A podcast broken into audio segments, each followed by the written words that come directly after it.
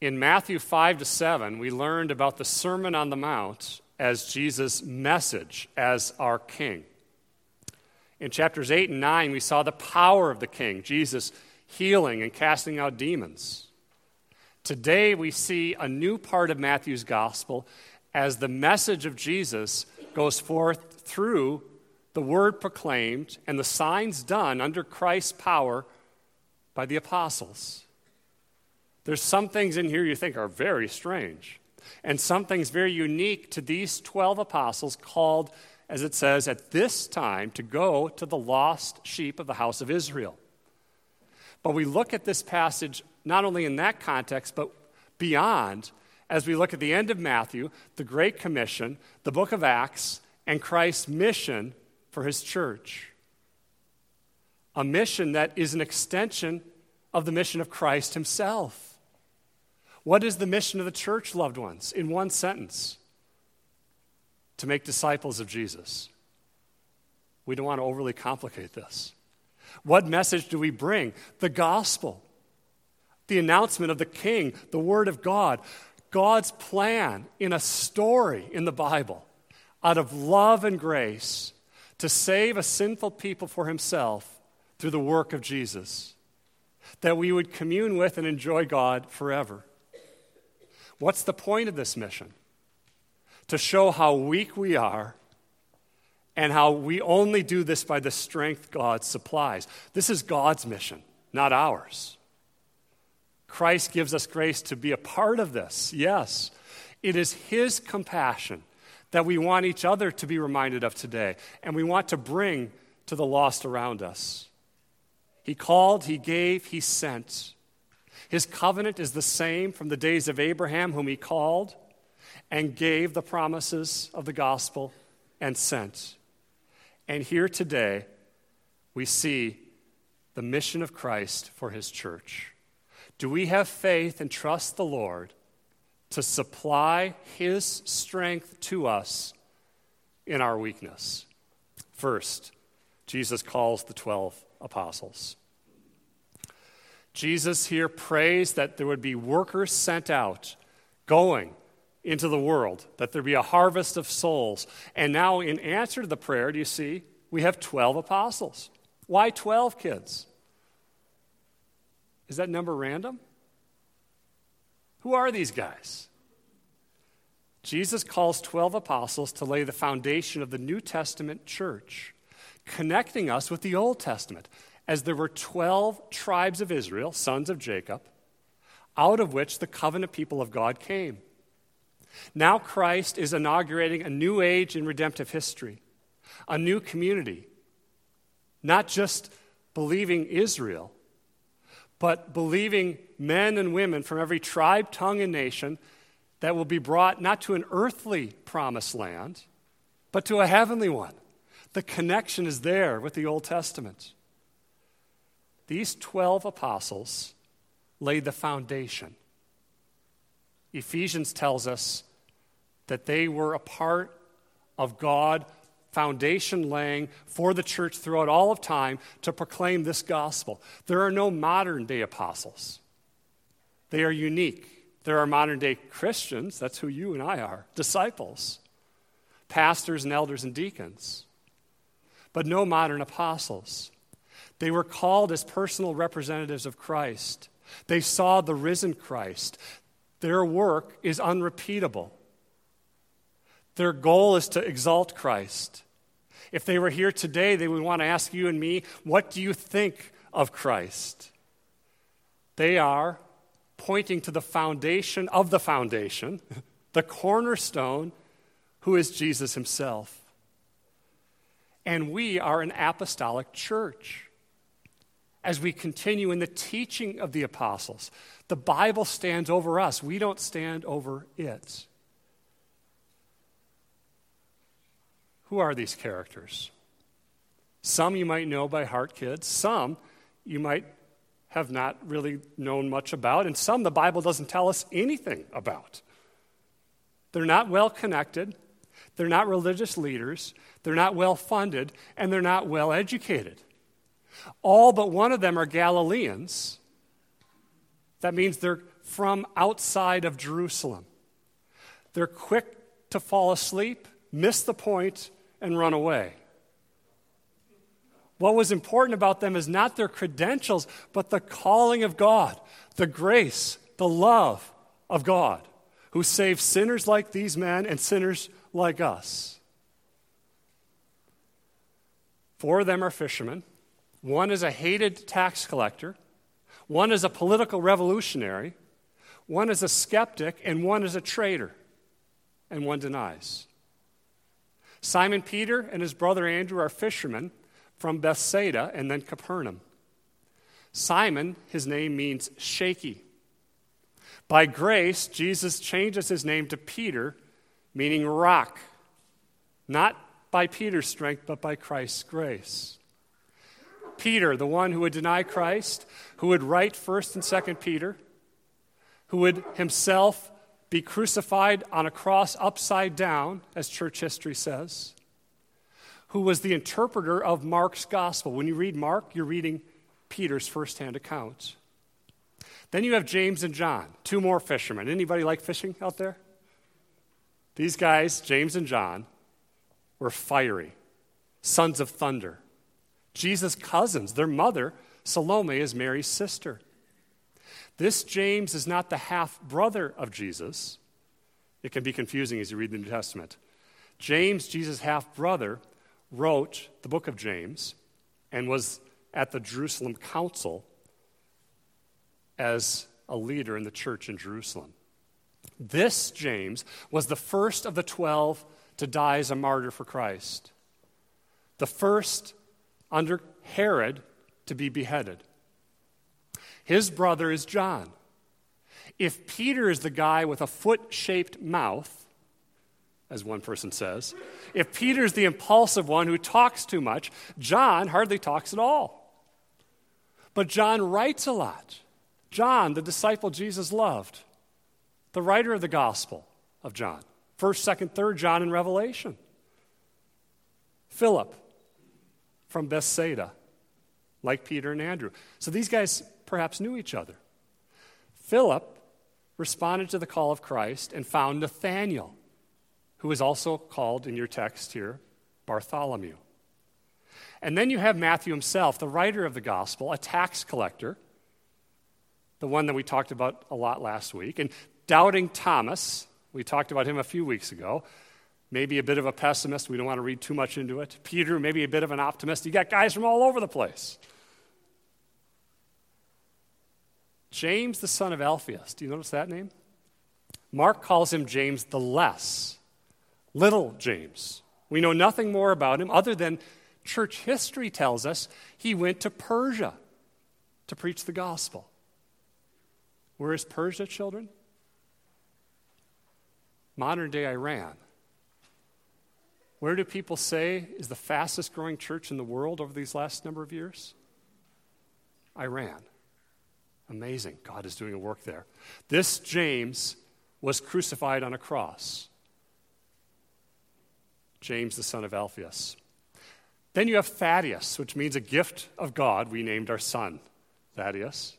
We don't know if this is the same guy as Judas, the son of James, or if Thaddeus died and then Judas, the son of James, took his place. But this is not Judas Iscariot. Simon the Cananaean, or the Zealot, that's an interesting one.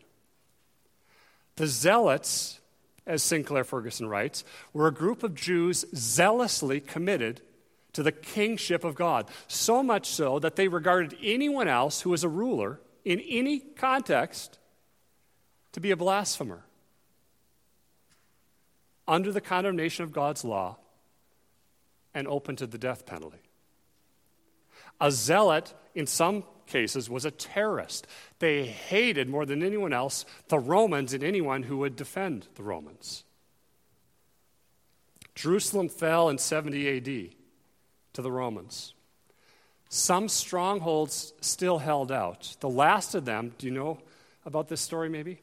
Was in a place called Masada, occupied by zealots Rather than allow their families to fall into the hands of Rome, those zealots slaughtered their families and committed suicide. 960 of them died. Only two women and five children escaped by hiding in a cave. Simon was a zealot, one of Jesus' 12 apostles. Matthew, another apostle, was a tax collector. And you wonder, as Alistair Begg wonders, how are these guys on the same team? How? Only by the grace of God. To show there's no sin beyond Christ's power to forgive. And that God can unify those who, in an earthly sense, absolutely would hate each other through the gospel, through his love, through his spirit. The New Testament encourages us to be zealous for Christ. If someone were to ask you and me, what are you most zealous for? What's the zeal that drives our lives the most? What would our spouse or friend say? And then, as we think, if I had served Christ with half the zeal with which I have served, fill in the blank. We don't want our life to end that way. We don't want to think that way. And we don't want to go on another day that way. God, give us the Spirit of God to be zealous for Jesus. And then there's Judas, the only non Galilean among the 12. The only one that seems to be good with numbers and money, the strategist. From the outward perspective, this is your guy.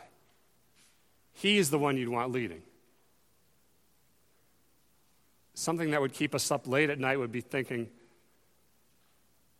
Jesus includes among the 12 a man who would betray him. God doesn't make mistakes. It's a reminder of the visible and invisible church. It's a reminder that it's possible to outwardly walk with Jesus, to appear to be close to him, and to be lost for all eternity. It's a warning to all of us, pastors and leaders and church members alike. We are weak. We need the grace of Christ. That's what these men remind us of. We identify with them in their struggle and sin and with their need of Jesus. You too have been called not to be an apostle, but as a Christian. You have callings as fathers and mothers, as husbands and wives, as siblings and friends, in your work. You have callings in your church. You have callings to serve. And we cannot do any of those callings and be faithful in them without dependence on the Lord. Our best strategies, our best plans are nothing unless God provides the fruit and gives us the grace. When we are most aware of our limitations, we are most useful to God. When God calls you and you feel inadequate, that is the platform for Him using you, beloved. 2 Corinthians 4. You have this treasure, and I do as well, in a jar of clay. Why? To show that the surpassing power belongs to God not to us. An awareness of our weakness is a, ga- a gift of God's grace. If we think, I've got it, I'm okay, we are in big trouble. As new members have joined the church today, it's a reminder for us to connect together and ask this question Who is being built up in the faith of the gospel because of my and your investment in their life? Is there someone you can point to? It doesn't have to be here, but somewhere, someone, somewhere that's being blessed. We often think, Who is doing something for me? Why doesn't anyone help me? But if we are all helping one another, then someone is helping us as we're blessing someone else with the gifts and graces God has given to you. So you see someone you don't know today? How do we connect? Invite them over. Follow up with them. Have coffee. Meet them. Encourage them. We want a culture of gospel discipleship here where there are one or two people that you're investing in. Say you're going to the ladies' study on Thursday. you say to someone, Why don't you come join me? Come with me. You're going to visit someone who's a shut in. Call up a friend and say, Come along. You're having someone over to your home. Invite someone else to come and help you as you show hospitality. Together, not alone, we live the Christian life. As DeYoung says, our greatest strengths are also the areas in which we are in greatest danger. Here's what he means by that we tend to rely on what we're good at. So if someone has money, they tend to rely on their money. If someone's good looking, they might rely on their good looks. If someone's a good economist, they might rely on that, or a good teacher. God's given you those gifts. Don't be uh, ashamed of that. But what's the danger? The danger is we're tempted to rely on ourselves and think, I'm good at this, I've got it, no problem. But the work we do is in the strength God supplies. That's what these apostles teach us. If you think today, I can't do anything of significance for Christ, but I trust Jesus will work through me, you are the person God is looking for to be a blessing, as many of you are, to your church family, your friends, your neighborhood, your school, your work. Trusting God is powerful. God provides. God, give me the grace of repentance. I've been lazy. I've been a consumer at times, religiously or relationally. I've had false humility, or I've been really proud.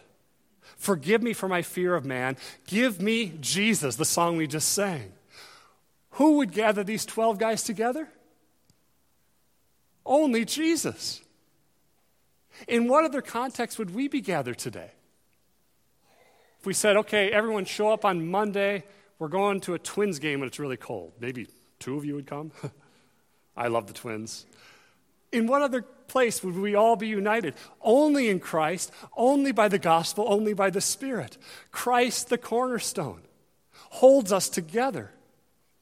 Ephesians. In Him, you are being built together, Emmaus Road, into a dwelling place for God by His Spirit. God is building something right now on the foundation of the gospel that the apostles preached. Here we are today by the grace of God, the fulfillment of his promises to Abraham. The nations are being blessed, the gospel is going forth. Not only do we grow together, secondly, we grow as we go. Jesus sends the 12. It is by our love for each other and for the lost, that others will know that we are Jesus' disciples. We love the Lord because he first loved us. We look up to God in faith, we look out to each other in love. Our good works aren't the gospel, that they flow from the gospel. When we are inconvenienced for each other, that's a sign of God's Spirit at work when we serve.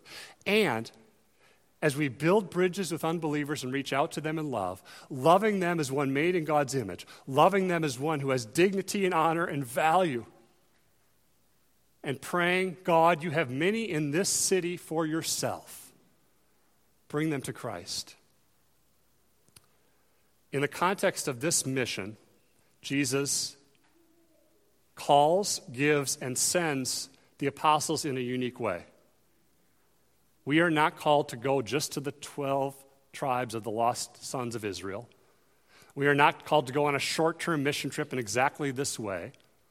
But we do see the same gospel that they proclaim that we proclaim. Jesus sends these disciples out, announce the gospel, and do signs. You notice that? Verse 8 heal the sick, raise the dead, cleanse the lepers, cast out the demons.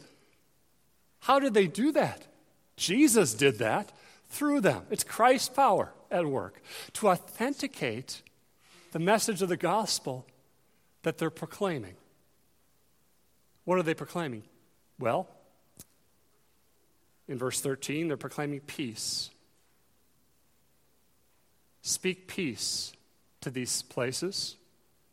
Not a wish, not a hope, but a pronouncement in the authority of God. What kind of peace? Peace related to the kingdom of God that has come near. We know so much more than even they did as Jesus sent them out, don't we? We know that God became man, that he suffered and died, that he was raised from the dead, that the Father sent the Son, the Son ascended to heaven, the Son and the Father sent us the Spirit, and the Spirit sends us out.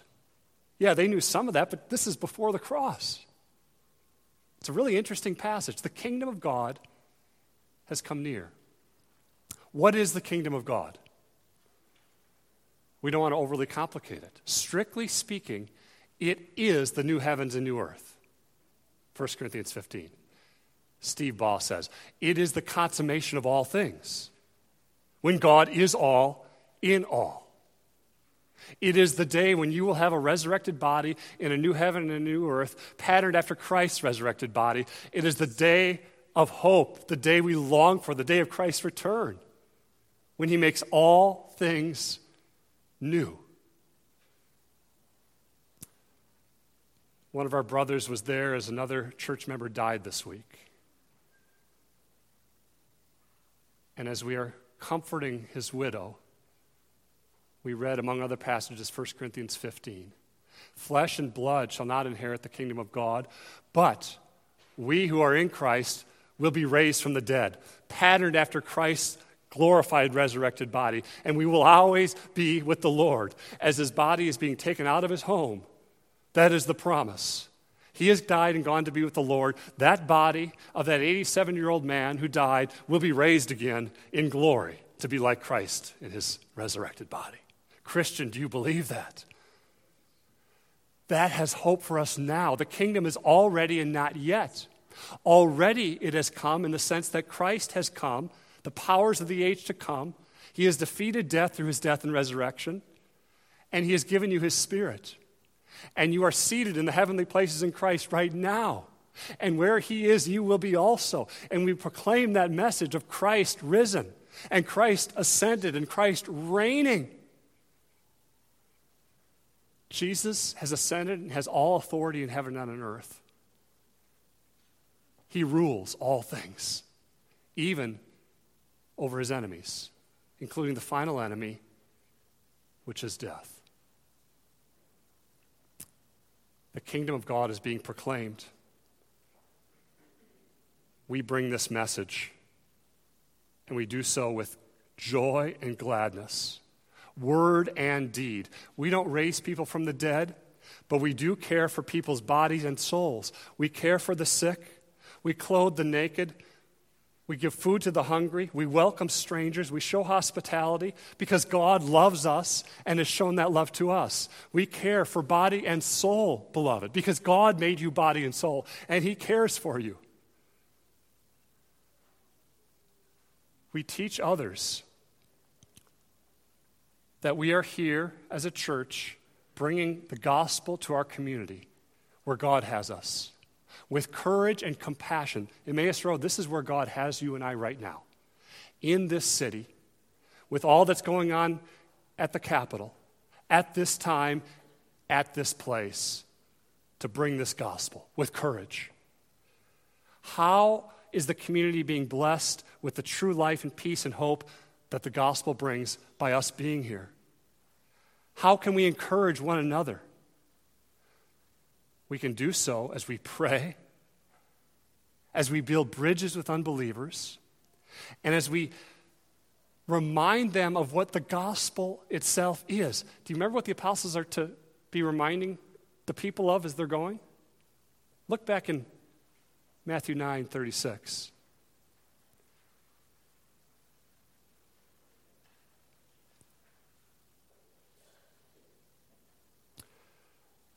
Beloved, if you would sum up the character of Christ in reference to his people, it's summed up in one sentence. Do you know what that is? Verse 36. He was moved with compassion. He saw them as sheep without a shepherd. Picture a sheep that is bloodied, that is beaten, that is hungry, that is thirsty, that needs a shepherd to love them. The Old Testament shepherds weren't doing that, they were starving them. The prophets were saying, Peace, peace, when there is no peace. Now a shepherd has come, the shepherd of our souls, the great shepherd of the sheep, the one who would lay down his life for us, the one who would be raised from the dead. He is compassionate. When you tell others of the gospel, tell them no one who ever sought the compassion of Christ was ever turned away. The compassion of Christ abounds to all who call on him. He cares about your physical needs your financial troubles, your bad back, your mental illness, your grief over the death of a loved one. He's moved with compassion as your body's getting older and breaking down. As daily trials continue, one day after another, you can never exhaust his compassion. It superabounds for you, beloved. His compassions fail not. More was won for you in Christ than was lost in Adam when he sinned, and in Adam's fall sinned we all. What sin is so dark in your heart and life that he has not made complete provision for it in his death on the cross for you? Beloved, what burden do you carry that you won't gladly cast on him, knowing how much he cares for you? what addiction, what struggle, what sin, what grief, bring it to Him. He is compassionate. He's not pushing you away. He's not rejecting you. That's sometimes why we struggle in relationships, isn't it? Because we fear rejection. And we've been rejected. And we've drawn close to someone, and then they've perhaps turned on us, or we've turned on them, or it's gone back and forth, and we sin and we suffer and we are sinned against. God, help us. He won't do that to you. He's full of compassion. He gives you grace. He forgives you for when you've harmed someone, and He gives that person grace to ask forgiveness of you.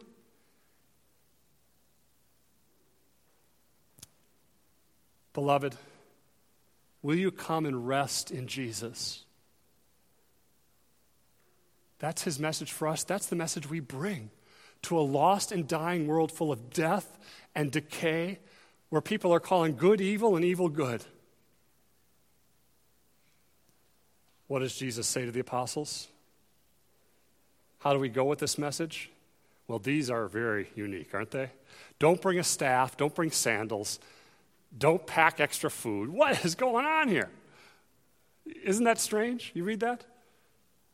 What's Jesus telling us? Your provision is from God. Depend on Him. Later on, he would tell the apostles to take money in a knapsack, Luke 22. This is not a universal principle for how a missionary or any of us is to live without anything. But as one man says, there is an interesting application, isn't there? Because whether you live in that day or today, what are the four things that most often consume our thoughts, our money, and our attention? Clothing, food, transportation, housing. Isn't that interesting? That's what he's talking about here. He's not saying get rid of it all. He's saying make the advancement of the kingdom of God first. The key is contentment in Christ and in what he has given you. Enjoy a nice steak and a glass of wine tonight if God's given you that, and give him thanks for it. But remember not to get diverted, he says. Stay focused. Travel light. The uncertainty of the times is stressed here and for us today. Let your treasure be Christ. There's urgency here. Don't delay. And why do we live this way? It's out of the gospel. Do you see that in verse 8? In light of God's abounding, superabounding grace to you in Christ. What will you and I withhold as he calls you to serve? There's nothing, David Strain says, he cannot ask of you if he has not first given you all you need in Christ. Freely you have received in Christ. Salvation is a gift, it costs Christ everything. Now, in gratitude, not out of guilt, not a debtor's ethic, in gratitude for what you have in Christ, Emmaus Road Love and serve the Lord. Love and serve each other. Love and serve the lost. You will preach a message, he tells these 12 men, and others will not like it. Your job is not to seal the deal to them or us. Your job is not to convert anyone, God does through the message of the gospel by the Spirit. The harvest is ripe. Some are blades of grass that God will gather to himself. Others, he's saying here, will be destroyed in the fire. Do you see that? Verses 37 and 38. The harvest is plentiful, but the laborers are few. And you're going to go, these 12, to the people of Israel, and they're going to say, I don't like the message. I don't like these signs. Get out of here. And what are you going to do? Shake the dust off your feet. Interesting passage. Context is king. I'm going to say this maybe twice. You never are told to do that as a Christian. Why? Here's why. In the Old Testament, a Jew went to a Gentile land, came back to the promised land. The Gentile land signified defilement. We don't want that Gentile dust in our land. They shook the dust off their feet. That's where that comes from. Now, Jesus says, as the 12 go to the people of Israel, if they will not listen, they are to be treated as those who are outside the covenant and unbelievers. Same thing in Acts 13, Paul and Barnabas. The dust of the feet, beautiful feet that brings good news, is a witness of judgment, a public rebuke. They're outside God's kingdom. It's a covenantal act. In the Old Testament, Israel broke the Sinai covenant. Curses came. Now, the final curses of the final judgment will be coming. To reject Christ is to be cut off from the Messiah, to be cut off from God, and to be cut off from God's people. We don't shake the dust off our feet when we share the gospel with someone and they reject it. The Great Commission never tells you to do that. Paul never does that outside of Acts 13. What do we do? We pray, we plead, we ask them questions. We answer the questions they ask with love, respect, boldness, courage, and truth. Here's how it does apply those who reject the gospel will not inherit God's kingdom. That point is true throughout the history of the church. That applies to us. The kingdom is shut to those who don't believe. Not everyone is going to heaven. The world says be a good person, coexist, meaning co believe. You see those bumper stickers? We're all okay. And that's a lie from Satan, the father of lies. 1 Corinthians says, Do you not know that the unrighteous will not inherit the kingdom of God? To enter God's kingdom, we must be perfectly righteous. We are not.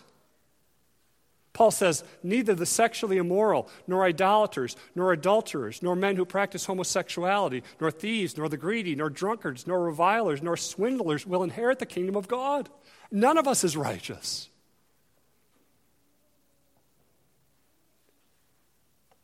The word of the kingdom announces the gospel, which is the power of God for salvation to all who believe, who trust in Christ by grace alone through faith alone. He is righteous, He is compassionate. My righteousness is found in Him. It is imputed to me. I receive it by faith. His blood paid for all of my sins the darkness, the depravity, the guilt, the lack of love. What if someone rejects this message as you read 1 Corinthians 6 9 through 11? As you tell them, by grace, through faith in Christ, you are washed, you are justified, and they say, I want nothing to do with that, I don't believe that. Every person to whom we speak will be brought before a judgment that will either send them to hell or heaven. The judgment that awaits those in this context who rejected the apostles was worse than Sodom and Gomorrah. Genesis 19. How does this apply today? The severest judgment falls on those who reject the gospel, those who listen but don't believe, those who harden their hearts. There is hell, and there is hell, hell It's worse for those who hear the gospel and reject it than for those who never hear it. Worse than Sodom and Gomorrah. This is the word of God. What's at stake in the mission of the church, loved ones, is this the peace of the gospel in Christ for all who believe, or the destruction of divine wrath in hell. Heaven and hell are at stake. The church is not a country club. When you share the gospel and someone rejects it, they're not rejecting you. Don't take it personal like that. Pray for them. But if they reject it, they are rejecting Christ, and they are rejecting the only God who is there, and the consequences are eternal. The apostles were rejected. We plant and sow, God gives the growth. What is our mission, Emmaus? To make disciples. How?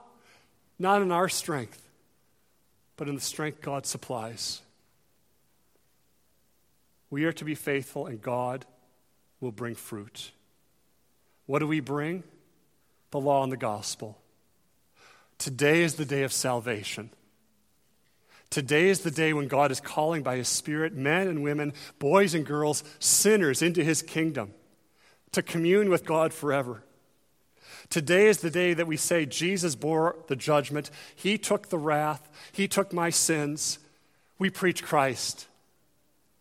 Christ is our peacemaker. Christ reconciles with us with a holy God. Christ takes enemies of God and makes them his children by his grace, by his spirit. It is Christ we proclaim. He is the good news of the kingdom. And we pray by the Holy Spirit that sinners will be born again, sinners like us, to a living hope through the resurrection of Christ from the dead. Amen. Let's respond. Let's respond as we sing.